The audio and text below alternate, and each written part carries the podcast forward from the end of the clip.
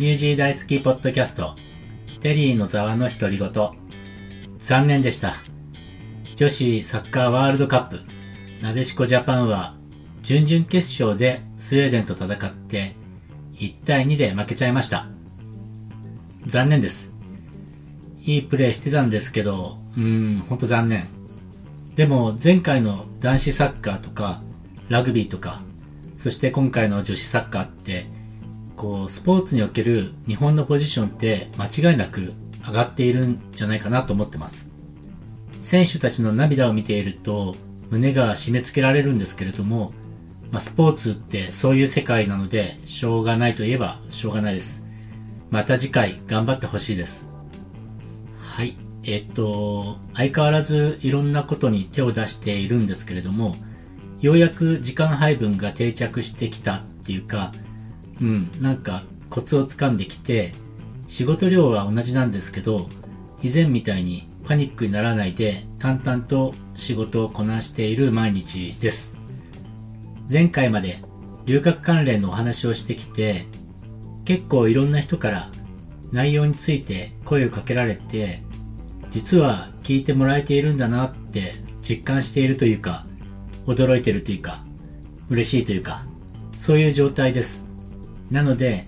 調子に乗って今回も留学関連のお話をしたいと思います。留学エージェントの利益構造とか、いろんな留学の形態とか、これまでお話ししてきましたが、今回は留学生のトラブルについてお話しします。まず一つ目。一番多いのは、ステイ先でのトラブルです。まあ、大きく囲ってしまうとステイ先のトラブル。これ、以前お話ししたと思うんですけど、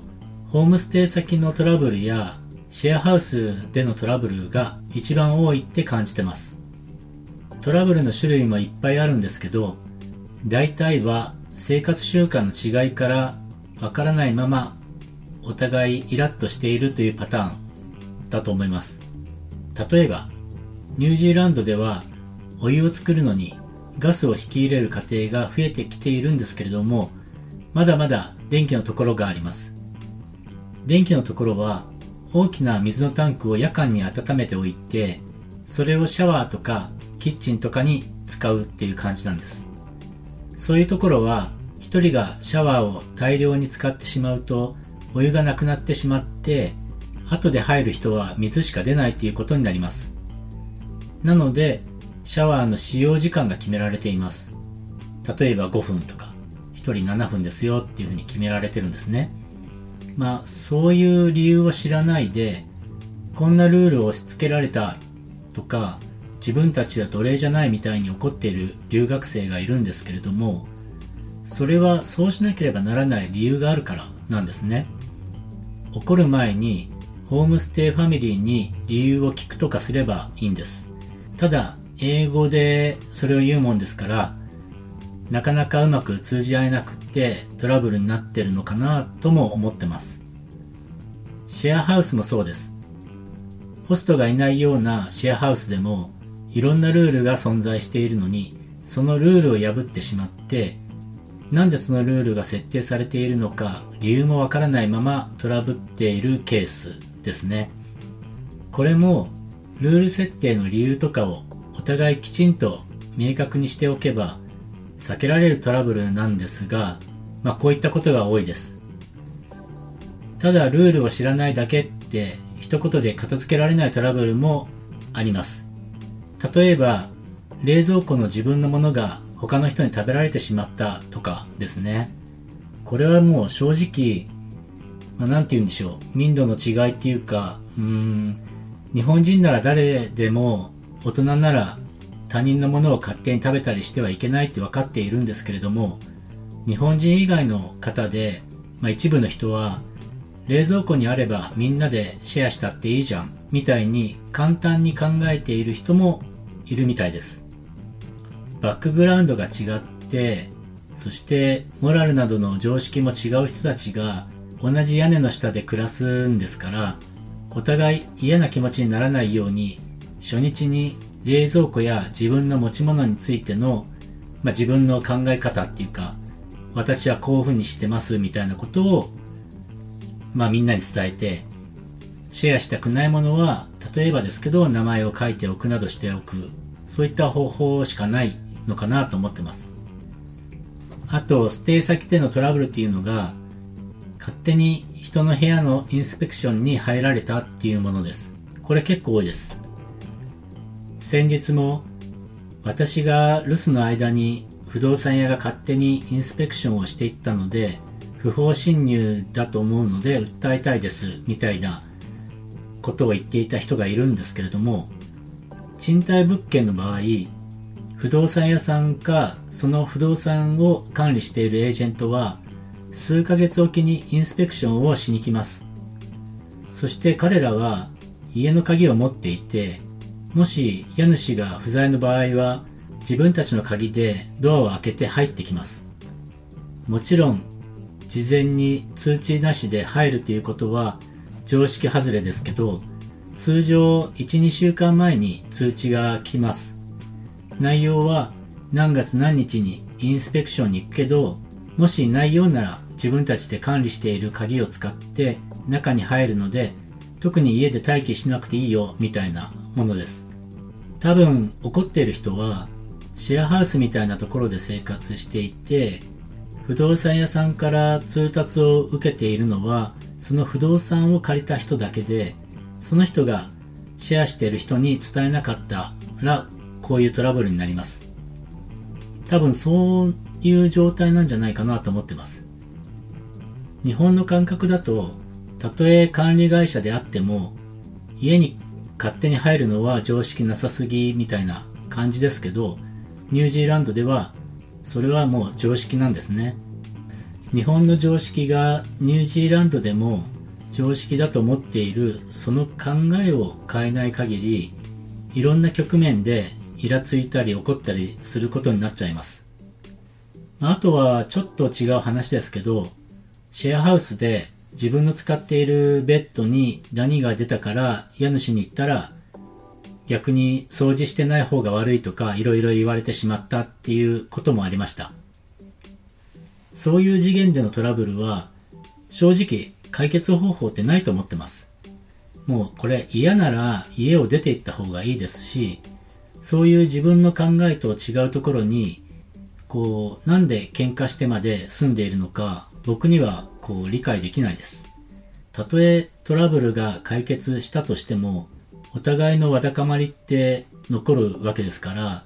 これはもう出てった方がいいです。そう思ってます。トラブルの二つ目。アルバイト先で給料をもらえなかった。給料の金額が約束と違うとか、シフトになかなか入れないとかのアルバイト先とのトラブルですね。これはもう一言で言ってしまうと、働く時には契約書を必ず交わすようにしてくださいっていうことです。契約書がないまま雇ってもらいたいっていう、まあ、ちょっとこう受け手の気持ちが変に働いて、契約書くださいってなかなか言えないまんま働き出す人が多いみたいです。そして約束と違う、金額が違う、シフトを入れてくれないって怒っていても、その約束をした証拠がないと、正直これ勝ち目がないんですね。最低時給をもらえてないとかの違法行為があればもちろん別ですけど、例えばまかないがないとかの約束ごとに対して約束違反だって言っても契約書がないともうこれは勝てないと思います。もちろん、こういうことを逆手にとっていいようにしている雇用主側が悪いのは事実です。でも、勝てない勝負をしても時間の無駄です。そういうところはもうさっさとやめて違う職場に行くしかないです。そして今度はちゃんと契約書を書いてもらってください。シフトの入る日数などの約束事があるなら、契約書じゃなくても覚書でもいいので、紙に書いてお互いにサインを入れるなどして自衛をしてほしいと思います。くどいようですが、後から言っても契約書がないと違法性がない限り負けちゃいます。トラブルの3つ目。これはもうトラブルってことじゃないんですけれども、意外と日本が恋しくなる、うん、いわゆるホームシックにかかる人も多いです。特に留学して最初の1週間は、ステイ先のファミリーに自分の言いたいことも伝えられないし、ファミリーが言ってることもわからない。そういう状態で一人部屋にいれば、まあホームシックにもなりますよね。特に今の時代、携帯で日本の家族と簡単に無料電話が通じるし、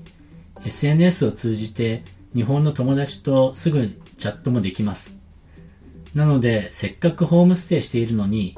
リビングにはいないで、自分の部屋に閉じこもってしまって、日本とやりとりばかりしているという状態になっちゃいます。そうなってくると、ホームシック、まっしぐらっていう感じです。僕は心理カウンセラーじゃないので、解決策を提示することっていうのはできないんですけど、僕の考えだと、まずはニュージーランドで自分の趣味を見つけることです。スポーツでも音楽でもダンスでも、もちろん仕事でもいいですし、ボランティア活動とかでもいいと思います。とにかく趣味を見つけて、同じ趣味を持つ人同士集まって、英語が喋れなくても、その趣味のことならきっと分かり合えると思うんです。まずそれを見つけてみて、楽しんでもらえればと思います。とにかく、ただ滞在しているだけ、ただ学校に通っているだけではもったいないです。自分の趣味をニュージーランドでもやってみて、お友達を作ることから始めたらいいと思います。そして日本に帰るのは簡単なんです。飛行機の切符を買って乗り込めば約10時間で日本です。1日もかからないです。たった10時間で日本なんですから、もうどうしようもなくなったと感じたら、一旦日本に帰ったっていいと思います。日本の家族に思いっきり甘えて、またニュージーランドに来たくなったら再度渡航すればいいんです。もっと気持ちを楽にして、ニュージーランドを楽しんでほしいです。こんな感じでトラブルをまとめてみましたが、本当はいっぱいトラブル相談をされてます。それらが今日挙げたものに、まあ、カテゴライズされているものもあれば、そうじゃないものもあります。外国に行けば予想もしなかったことでトラブルに巻き込まれます。できる限り事前にいろいろシミュレーションをしておいて、トラブルを避けていくようにして、それでもトラブルに巻き込まれたら、一人で悩まないでお友達とか家族、ステイ先などに相談しましょう。ニュージー大好きのお助け掲示板っていうものがありますので、そちらにあげてもらってもいいです。きっと誰かが解決策を提案してくれると信じてます。では最後に、いつものイベント告知です。10月14日土曜日、クライストチャーチのリカトンパークで開催いたします。ジャパンフェスタ EX。なんと、なんとですね、今回は日本のアイドルグループがイベントに参加してライブを開催してくれることになりました。すごいです。このアイドルグループの名前はまだ公開できないんです。というか、実は本人たちもまだ知らされてないらしくって、事務所とコーディネーターとの間だけで決めたことなので、まだ告知ができないです。もう間もなく本人たちに告げられるようなので、その儀式が終われば情報公開となります。皆さん、ぜひ期待しておいてください。そして当日、アイドルグループのライブを楽しんでください。